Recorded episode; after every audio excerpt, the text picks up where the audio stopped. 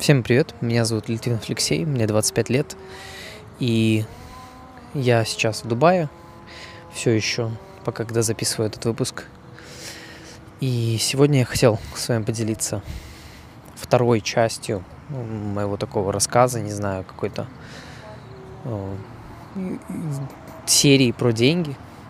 Первая часть была про то, как откладывать, экономить, как стать богаче в том, чтобы откладывать экономить, э, от, скапливая на финансовую свободу, на третий уровень, на пассивную финансовую свободу, когда можем ничего не делать и поддерживать тот уровень жизни, который нам хочется.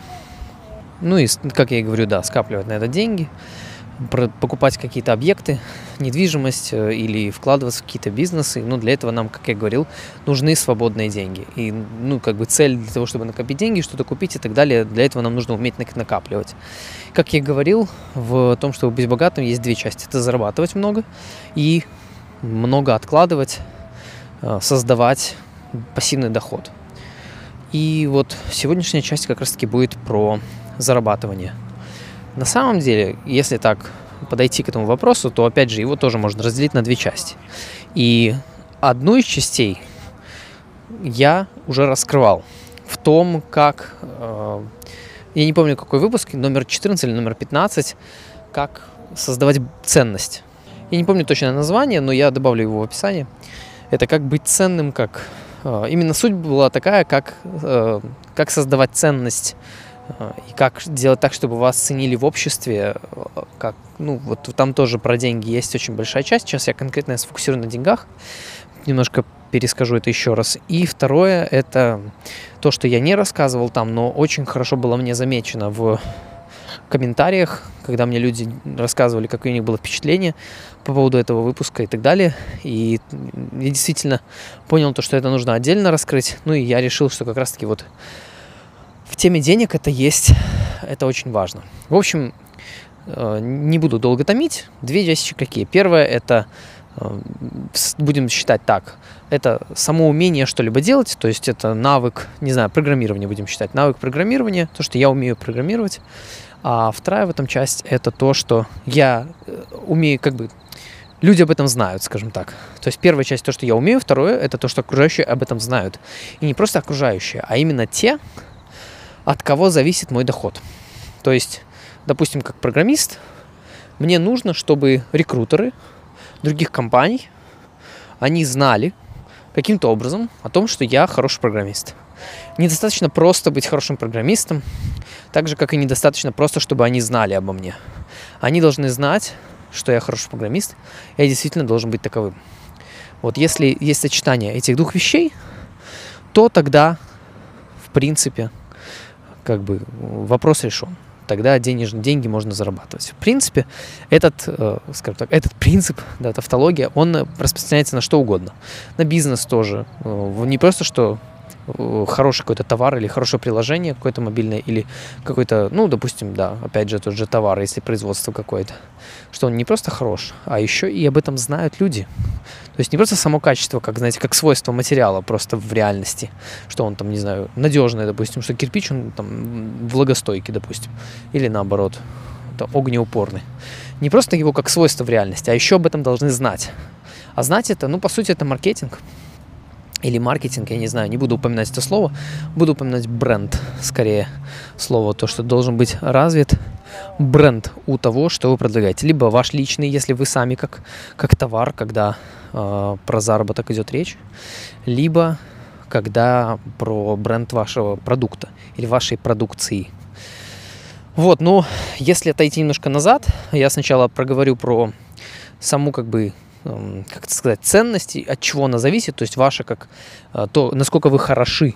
Если это все абстрагировать, очень кратко, можете переслушать тот эпизод, и там будет более подробно это все раскрыто. Но по сути, если очень кратко, то чем, более, чем больше вы можете упорядочивать хаоса, тем, чем, точнее так, чем с большей неопределенностью вы можете работать и структурировать эту неопределенность для других людей, тем более вы ценны как сотрудник. Если смотреть здесь, э, очень простой пример, э, разработчик низкого уровня, ему дают просто задачу и ожидают, что он ее выполнит, либо ожидают, что они, он ее выполнит частично.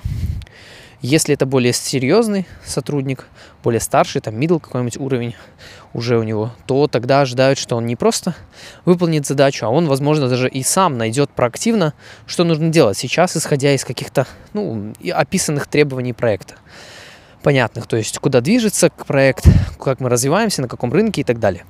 Э, руководитель команды уже может из просто абстрактных каких-то понятий, типа там вот нужно, ну, то есть понятно, какие нужны функции в приложении, он может их уже разделить на людей, присвоить кому-то что-то, чтобы кто-то что-то делал, ожидать от них результаты и так далее. Но для него эти функции, они не определены, они более абстрактные, чем у, э, у низкого уровня сотрудника, чем у джуниора, допустим.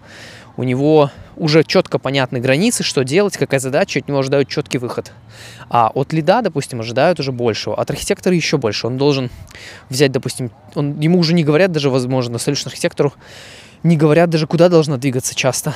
Это, ну, то есть бизнес говорит в целом, там, хотим, вот, не знаю, э, работать на таком-то рынке. И для нас важно, чтобы э, наше приложение, не знаю, там, удовлетворяло стандартам всем самым главным там по защите данных. Не знаю, GDPR и всякие и так далее, то есть по защите потребителей. Окей, и тогда уже архитектор смотрит, как это можно интегрировать в существующие продукты и делит это уже на много команд. То есть ему уже не говорят, как это делать, он уже э, еще с большим уровнем неопределенности. Руководитель бизнеса, он вообще с максимальным, абсолютно максимальной неопределенностью работает. И он говорит то, что вот вообще из ниоткуда, из пустого воздуха говорит, нужно создать приложение или нужно создать сервис по доставке, не знаю, какой-нибудь. Это будет надо. Все, и дальше, то есть он из ничего, из абсолютной неопределенности, из абсолютного хаоса мира выцепляет какую-то идею, берет на себя ответственность за эту идею и структурирует ее, то есть формулирует ее в виде текста какого-то, в виде фразы. Дальше формулирует ее в виде заданий, формулирует ее для... Он ищет сотрудников, которые будут заниматься, там, совет директоров или ближайших сотрудников, он формулирует для них задачи настолько, чтобы они могли сформулировать задачи дальше, дальше, дальше. То есть каждый из них, он все более уточняет, уточняет какую-то часть, то есть делает ее определенной, более. Как дерево можете представить такое, или как водопад, допустим. Сверху океан большой, спускается на нижние, на самые верхние камни, там много воды, потом ниже, ниже, ниже, и чем дальше, ближе к земле, тем как будто много больше камушков, на которые льется, и уже более детальные капли. То есть не весь поток льется абсолютно сверху водопада, а уже там внизу он на все камни плюс-минус равномерно распределяется, там по маленькой капельке. Каждый вот камушек делает свою определенную каплю. Вот. Но изначально водопад вообще создает бизнесмен, то есть это максимальная неопределенность, скажем так, в мире. Ну и опять же, э, тут э, все еще упирается в то, что размер бизнеса, потому что если бизнесмен с небольшим, э, допустим, бизнесом, то да, у него неопределенность большая, но людей, для которых он это делает, а, их тоже немного, и можно, в принципе, ну, там, скажем, не, это не так сложно, как, допустим, то есть у небольшого бизнесмена может быть неопределенность на самом деле меньше, чем у архитектора, у которого 100 человек э, техни- технического персонала находится в зависимости от его решений. Потому что, ну, по сути, он для них структурирует, то есть вообще принципиально большее количество неопределенности может возникнуть для такого количества людей, и больше детализации должна быть, больше проработка, чем для там 3-5 человек в небольшом бизнесе или стартапе. Поэтому это принципиально отличаться может тоже. И тут не суть в том, что бизнесмен это самые-самые люди, которые больше всего неопределенности. Нет, просто, скажем так, в одной и той же организации, чем вы находитесь больше у ее истоков, э, выше по лестнице, скажем так, тем в реальности это должно по факту напрямую влиять на ваш уровень неопределенности, с которой вы, который вы структурируете, хаос, который вы структурируете для других людей. И чем более сложно это, тем ну, более, больше, по сути, есть ценность. И это была первая часть. Вторая часть, второй частью здесь является не, ну и ценность сама, как больше зарабатывать, соответственно, ответ на вопрос, на первую эту часть, а, это подумать, как вы можете взять на себя больше неопределенности. То есть расти в сторону, когда вы не, как это сказать, то есть тут смещение идет с активного, если вы на работе, то с активной позиции, когда э, вам говорят и вы делаете, на проактивную, когда вы сами ищете, что нужно сделать, то есть такие, ну, это по сути уже выше и выше, когда идет по уровням, какие-то позиции на уровне став-инженера, допустим, э, в крупных компаниях, то есть это тот же Аля, который может себя вести как архитектор, допустим. Э, став-инженер, он э, уже проактивно ищет, что нужно делать, какие нужно выполнять задачи, как нужно, он может сам что-то придумать какой-то, окей, там, надо попробовать вот что-то протестировать, э, потому что, может быть, это прибавит нам производительности. И дальше он уже это будет разделять и делегировать там, когда понял, что да, окей, он это доказал, что это нужно, и он уже это разделяет для, для тем лидов и делегирует там другим людям. По сути, э, на самом деле, если подумать, то в любой профессии, если вы будете повышать уровень неопределенности, с которым вы работаете, и структурировать, то есть надо, э, сейчас, сложно сформулировать очень, вы должны, чтобы увеличить свою ценность и доходность, э, понять, как возможно в вашем деле увеличить количество неопределенности, с которой вы работаете, которую вы можете структурировать для как можно большего количества людей, чем работает сейчас. То есть, если вы работаете сами на себя, как один человек, то взять еще большую, как бы структурировать это для других, это по сути найти себе сотрудников, которым вы сможете делегировать то, чем вы занимаетесь частично, выгрузив, э, причем, э, как это сказать, в этом плане упрощение, структурирование этого хаоса, оно в виде инструкций, в виде всяких э, Э, не знаю, обучалок небольших, которые вы делаете. Или вы можете даже не искать сотрудников, а вы можете ценность увеличить тем, что вы не будете один на один кому-то свои знания давать, то есть как личные какие-то консультации, допустим, а можете создать какую-то программу, обучающий курс э, и так далее. И тогда получается, что вы структурируете вот этот хаос, то есть некое, знаете, допустим, взять психологов. Есть какие-то знания психологии, которые могут помочь человеку, допустим, справляться с утратой легче немножко, проходить через этот кризис так, чтобы чтобы не заморозиться, не повредиться, допустим, сильно очень, а пере, ну, прожить это и двигаться дальше по жизни, а не сформировать какой-нибудь ПТСР и так далее. И вот человек обладает этим знанием, он может этот хаос структурировать для какого-то одного человека. Но если он структурирует это еще больше, сможет это свести в какую-то э, форму какого-то курса, какого-то обучения и дать его большему количеству людей, то логично его заработок вырастет. Но почему? Как раз таки потому, что он теперь может большую неопределенность структурировать для большего количества людей. То есть, точнее, ту же неопределенность, но для большего количества людей. Как-то так.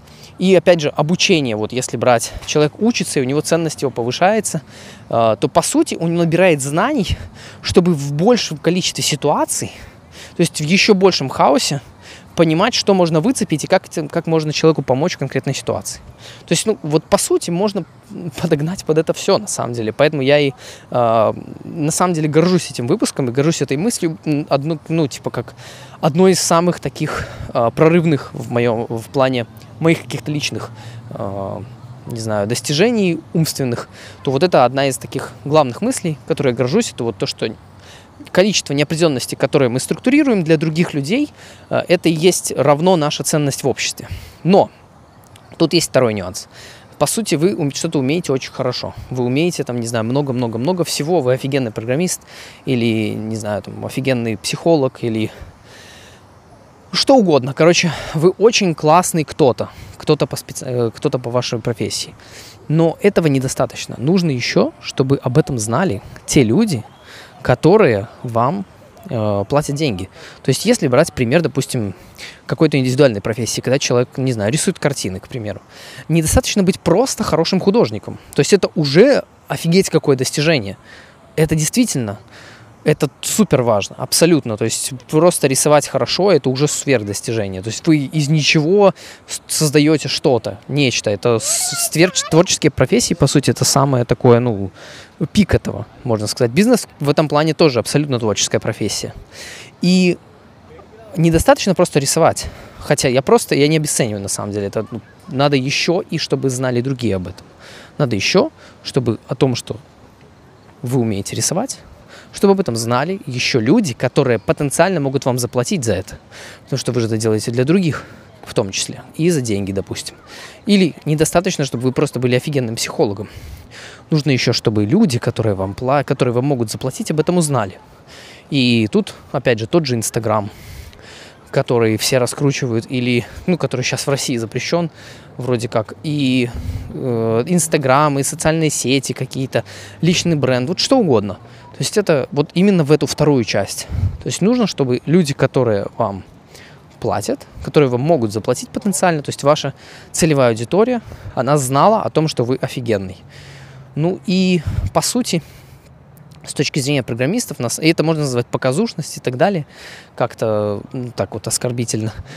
Но на самом деле это просто так и есть. То есть показушно, не показушно, но это просто факт. Если вы хотите максимизировать свою доходность и максимально много зарабатывать, то вам нужно быть хорошим в своем деле, структурировать как можно больше неопределенности для как можно большего количества людей, то есть чтобы делать для них это простым, понятным в виде заданий, максимально понятных, и либо в виде каких-то знаний определенных, э, точных. И второе, вам нужно, чтобы эти люди, они знали про то, что вы хороши в своем деле. Как сделать так, чтобы люди знали, как, что вы хороши в своем деле, это вообще отдельная история. На самом деле тут есть много мыслей, у меня до сих пор еще, скажем так, тут есть очень сознательный, понятный э, способ, есть бессознательный такой. Но на самом деле, мне кажется, микс из этих двух это самое лучшее, что можно сделать. Э, сознательный способ, это бренд, можно сказать, личный бренд какой-то, или бренд вашего продукта. Формировать э, личный бренд, давайте. Личный бренд сформировать можно бессознательно, но по сути у вас уже сформирован. То есть у вас уже, о вас уже как-то думают ваши родственники, друзья, знакомые, э, как-то о вас думают. Сто процентов. То есть есть какие-то ассоциативные слова, ну и так далее и тому подобное. Но также есть вот э, это такой бессознательный бренд. Ну и, соответственно, там при изменении вашего там какого-то, ваших каких-то мыслей, установок, ценностей меняется ваше поведение, соответственно, меняется то, что вы говорите, как вы действуете, и меняется ваш личный бренд, тоже формируется по-другому у людей, э, окружающих ваших, э, которые для вас нужны, важны и так далее, формируется, ну, какая-то картинка о вас. Она, вернее, формируется такая же, или она меняется, но это уже другая история. И Второй способ это сознательный формирование личного бренда. Это когда мы четко понимаем, окей, как приблизительно выглядит человек, который, не знаю, там хороший психолог, как он должен выглядеть, как он должен одеваться, как он должен себя вести, там, как он должен вести Инстаграм, как, что он должен говорить, о чем он должен говорить, как он должен это говорить, какие привычки должны быть, манеры, где он должен появляться, где он не должен появляться, то есть какие места ходить, а, чего ожидают, какие, не знаю, тексты, какие посты ожидают, не ожидают люди. А, и формировать это очень осознанно, очень понятно. Это достаточно напряжно и действительно, это очень напряжно, особенно если это конфликтует с вашей стандартной моделью. Ну, теоретически так поменять можно. И на самом деле, если взять таких самых супер популярных, известных людей, то у них целые команды занимаются тем, что они должны говорить, не должны говорить, что они должны делать. Ну, это очень трудозатратно. Если вы не, не публичная личность, прям серьезная, то тогда, ну, как бы это будет очень тяжело.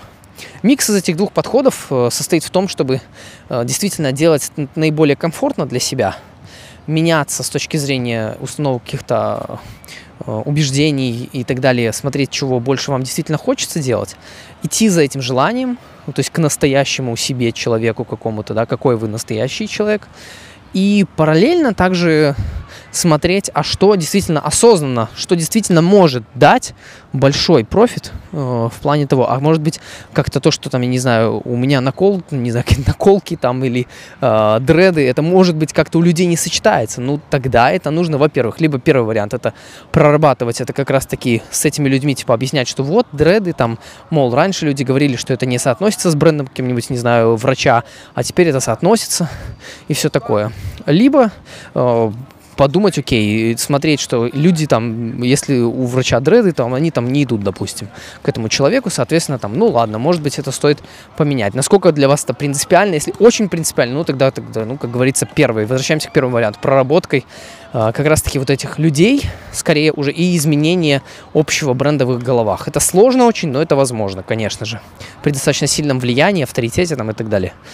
Если вам сильно доверяют.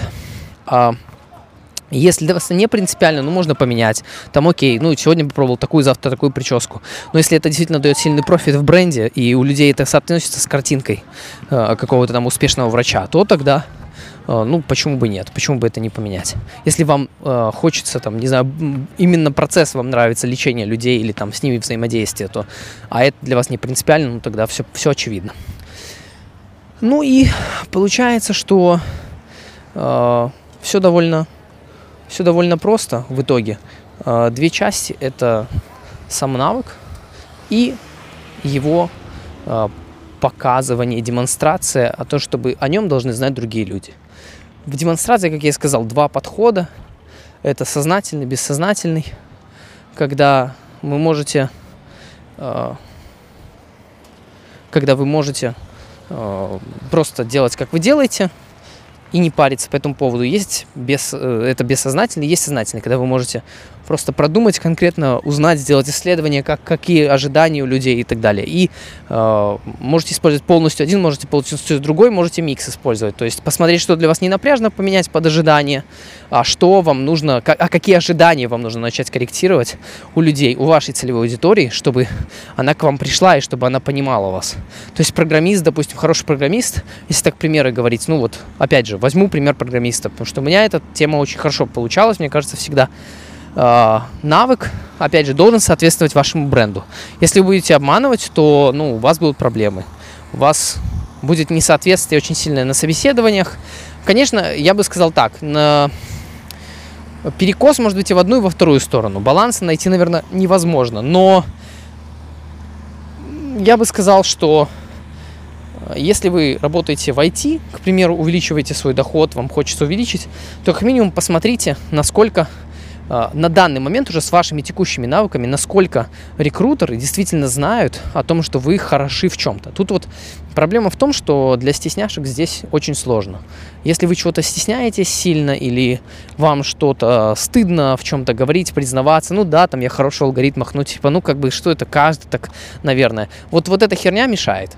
Вот если такое будет, то считайте, что это сразу же минус балл к вашему бренду личному. То есть вы должны четко, абсолютно, в сравнении с другими, тут проблема в том, что действительно это должно быть сравнительная характеристика. Вы в сравнении с другими вашего уровня людьми смотрите, какие у вас э, положительные качества, и только их подсвечиваете, по сути. То есть вы на них фокусируетесь. Ваши негативные и проблемные истории на хорошем собеседовании все равно будут понятны и очевидны.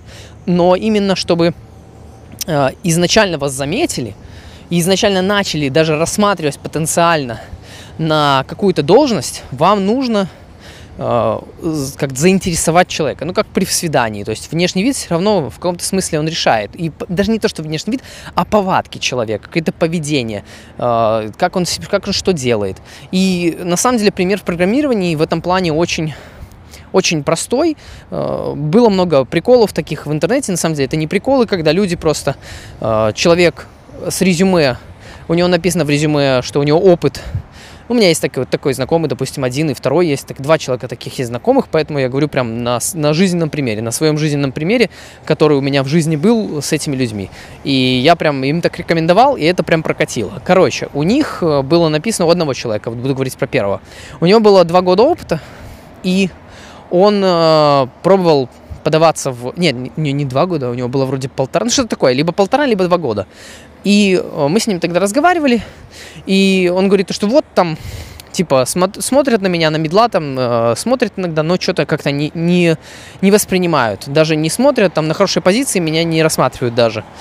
Окей, давай попробуем кое-что сделать. Попробовали с ним э, поменять его резюме, э, попробовали добавить ему воображаемых лет опыта, там, сделали 6 лет опыта, что-то такое, попробовали, отправили в компанию, его рассмотрели на сеньора и приняли, потому что он прошел техническое собеседование. То есть, вот это, видите, это вот и есть бренд. Когда у людей в головах сеньор должен иметь какое-то определенное количество лет опыта обязательно.